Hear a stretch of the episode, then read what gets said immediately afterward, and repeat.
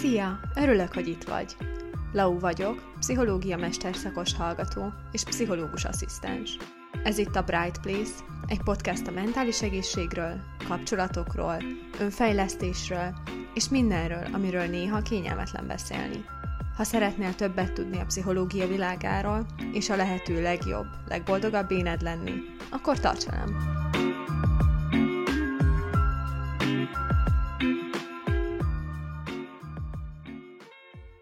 Sziasztok! Itt vagyok egy újabb epizóddal, amiben egy olyan témát fogok feldolgozni, ami szerintem nagyon-nagyon fontos a mai világban, de én még nem vettem észre, hogy olyan de nagyon sokan beszéltek volna erről így. Ez pedig az, hogy, hogy a különböző mentális zavarokat és a, a léleknek a problémáit hogyan mutatják be különböző médiumokon keresztül, akár legyen szó zenéről, művészetekről, ö, filmekről, sorozatokról, könyvekről, bármi ilyesmi.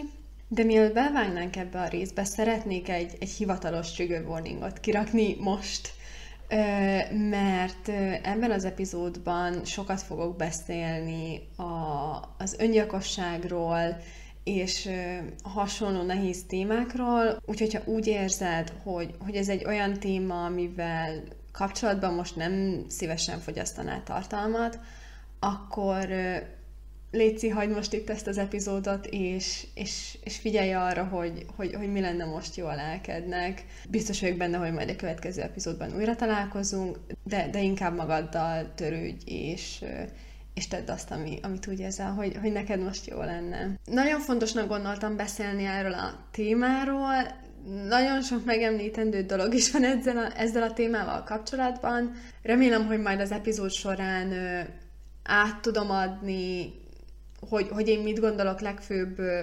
problémának, és, és tudok is hasznos megoldásokat ajánlani, és akkor vágjunk is bele. az epizódot szeretném egy kis időutazással kezdeni. Egészen az 1700-as évekig fogunk most visszamenni, amikor is Japánban volt egy nagyon híres előadás, ami a Shinju névre hallgatott. Ebben az előadásban egy szerelmes párnak a történetét követjük végig, akik a Rómeó és Júliához hasonlóan nem lehettek együtt. Ezért úgy döntöttek, hogy inkább együtt szeretnének meghalni, mint hogy az egész életüket külön kelljen leélni szóval dupla gyilkosságot követtek el ebben a színházi előadásban. Ahogy egyre népszerűbb lett ez az előadás, egyre több úgynevezett copycat pár jelent meg Japánon keresztül. Sok pár hasonlóan tragikus módon vetett véget a, az életének. Ebből akkor a probléma kerekedett, hogy 1723-ban teljesen be kellett tiltatni és fejezni ezeket a Shinju előadásokat. Ez az úgynevezett, remélem jól fogom kimondani, Werther effektusnak az elődje, amit David Phillips nevezett el 1974-ben Goethe az ifjú Werther szenvedései címszereplőiről. A, a Werther effektus, vagyis az imitációs hatás azt jelenti, hogy a médiában közölt öngyilkosságok hatására a veszélyeztetettek körében is megnő az öngyilkosságoknak a száma. Goethe regény alakja többeket hasonló öngyilkosságra indított, ezért több német városban is betiltották ezt a regényt, úgy, mint annó Japánban az előadást. Nyilván ebben az esetben nem lehet az írókat, rendezőket, művészeket okolni, hiszen ők úgy gondolhatják, hogy egy nézőközönségnek írnak, viszont valójában kettőnek. Azok, akiket nem érint az adott probléma, ebben az esetben az önsértés és az öngyilkosság, és azok, akiket viszont nagyon is érint. Ettől lesz a probléma komplex. Steven Spielberg Ryan közlegény megmentése című filmje volt az első olyan második világháborús film, ami eléggé reálisan és grafikusan ábrázolta a háború borzalmait és a kezdődő PTSD-t. A rendező kifejezetten ennek az első csoportnak szánta a filmet, akiket nem érint a háború és az ahhoz fűződő traumák. Viszont sajnos a veteránokhoz is elért ez a film, akiknél alapból is nagyon magas az öngyilkossági ráta. Az öngyilkos gondolatok a PTSD egyik tünete, és a film megjelenése után a háború grafikus ábrázolása fokozta a tüneteket, és addig korábban nem tapasztalt számú veterán kért segítséget ezzel a problémával kapcsolatban. Épp ezt teszi hihetetlenül komplexé ezt az egész problémakört. Biztos vagyok benne, hogy Spielberg filmje jó szándékkal készült, és nem mondhatjuk rá, hogy rossz film, mert művészileg igenis jó. De sajnos rá kell jönnünk, hogy nincs kockázatmentes jó művészet. Ezek médiumként is szolgálhatnak amúgy a két csoport között, hogy elindulhasson egy beszélgetés a mentális zavarokról és az ezeket övező stigmákról. Nekem erről a komplex problémakörről az első emlékem a Tumblr. Én úgy tudom, hogy Magyarországon ennek nem volt akkor a kultusza, mint mondjuk Amerikában, de én azt hiszem 2012-től a mai napig rendszeresen használom. Na már most! Az évtized alatt nyilván sok minden történt és változott, így a Tumblr is. Teljesen más tartalmak vannak előtérben a platformon most, mint mondjuk tíz évvel ezelőtt. Szerintem nem csak az én blogomon, hanem mindenki másén is. Nem tudom, hogy most a hallgatók vagy nézők között van-e olyan személy, aki szintén használta vagy használja a Tumblr-t, vagy lehet, hogy hallottatok róla a történeteket, de amúgy esküszöm, hogy ma ez már egy sokkal jobb hely. De a 2010-es évek elején ez egy nagyon-nagyon sötét hely volt, ahol mindenki szomorú akart lenni, és, és kvázi attól voltál érdekes, hogy, hogy te szomorú vagy, valami hatalmas nagy problémád van, és, és, és társai. Tudom, hogy ezt most így nagyon furcsa hallani, és furcsa kimondani is, és aki ezekben az években nem volt a platformon, az most biztos így értetlenkedve hallgatja, amit mondok. Viszont aki jelen volt, az pontosan tudja, hogy a Tumblr hogy romantizálta a mentális zavarokat. Ugyanitt muszáj megemlítenem a híres vagy hírhet 13 okon volt című Netflix sorozatot is. Ha esetleg valaki nem hallott volna róla, amit kétlek, a sorozat röviden arról szól, hogy Hannah Baker öngyilkos lesz, és hátrahagy 13 kazettát különböző embereknek címezve, amelyekben azt meséli el, hogy miért is ölte meg magát. Sokan kritizálták ezt a sorozatot. Ennek a túlzott grafikusságon túl az volt az oka, hogy 2017-ben a megjelenést követően majdnem 30%-kal növekedett az öngyilkosságok száma a tinik körében Amerikában. Van egy sor a sorozatban, ami valahogy így szól magyarul, akkor bántod önmagad, ha nem akarsz meghalni. Az öngyilkosság a gyengéknek való. Holott ez egyáltalán nem igaz. Azok, akik öngyilkossághoz folyamodnak, a legtöbbször rengeteg traumát éltek át. Ez egy igencsak toxikus idézet, hiszen azt sugalja, hogy az önsértés egy elfogadható megküzdési stratégia a nehéz helyzetekben, és hogy nem vagy gyenge. Mindez arra ösztönözhet nagyon sok embert, hogy akár végzetes dolgokat is megtegyen, csak hogy például visszanyerhesse a kontrollt. De a magas rizikójú csoportok esetében pont az lenne a lényeg, hogy extra támogatást nyújtsunk nekik. Most szeretnék egy kis kitérőt tenni arra a viszonylag újonnan megjelent vágyra, hogy valaki szomorú legyen teletraumákkal. A híres filozófus Nietzsche szerint a középkori mások szenvedéséből származó élvezet, gondoljunk itt a publikus kínozásokra és kivégzésekre, átirányult a saját szenvedésünkből származó élvezetre. Emellett, ha a szenvedés és a szomorúság elkerülhetetlen része az életnek, akkor a saját magunk gyötrése kontrollérzetet adhat a, a fájdalmunk felett. Egy osztrák pszichiáter, Viktor Frank azt mondta, hogy az emberiség egyik legnagyobb motivációja a jelenlét keresése. Mégis mondj igent az életre című könyvében azt írja, hogy Valahogy a szenvedés már nem is szenvedés attól a pillanattól kezdve, hogy az valami értelmet nyer, mint például az áldozat értelme.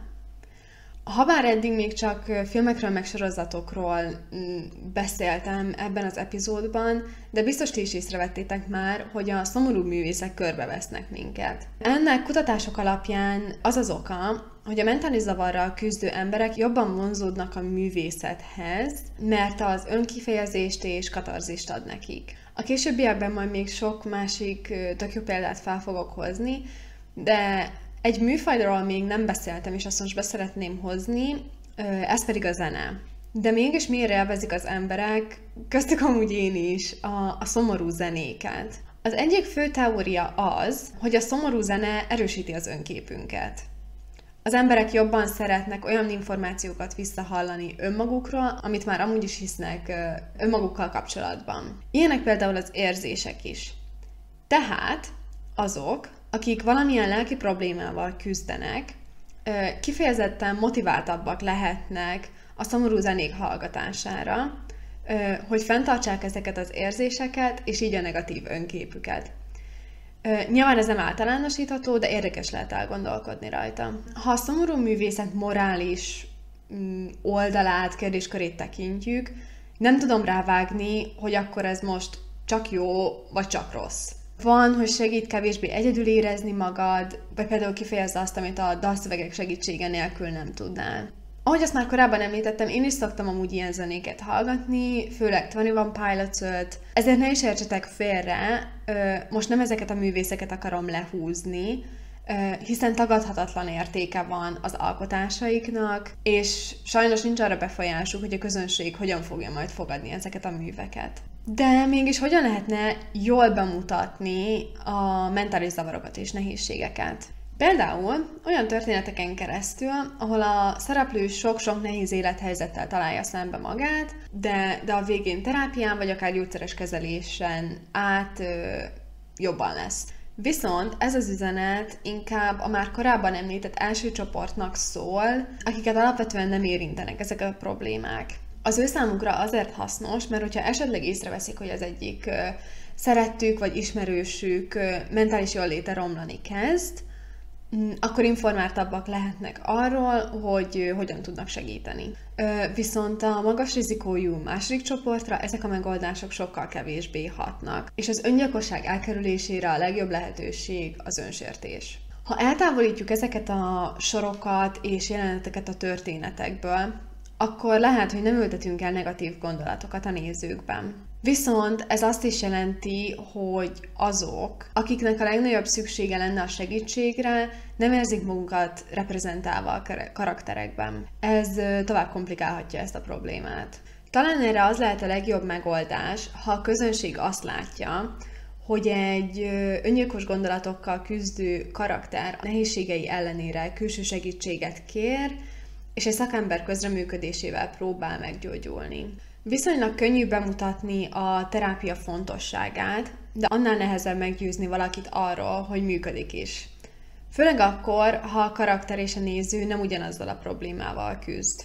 Ha tudatosítjuk ezeket a mélyebb pszichológiai nehézségeket, hogy az önsértés segít életben maradni, és nem tudjuk le őket egy sorral, akkor a fiktív történetek tényleg segíthetnek az érintett csoportokat meggyőzni a terápiáról. Erre egy nagyon jó példa John Green Teknősök végtelen sora című könyve. Itt a, a főszereplő egy kényszeres lány, aki fél, hogy a betegsége miatt terhet jelent a környezete számára. John Green kifejezetten ennek a második OCD-ben érintett csoportnak szánta a könyvét, ahol a főszereplő rájön, hogy másoknak tényleg teher néha, de ennek ellenére is kap segítséget és támogatást tőlük. Ez egy erőteljes üzenet, és tényleg sokat segíthet a, a hasonló cipőben járóknak.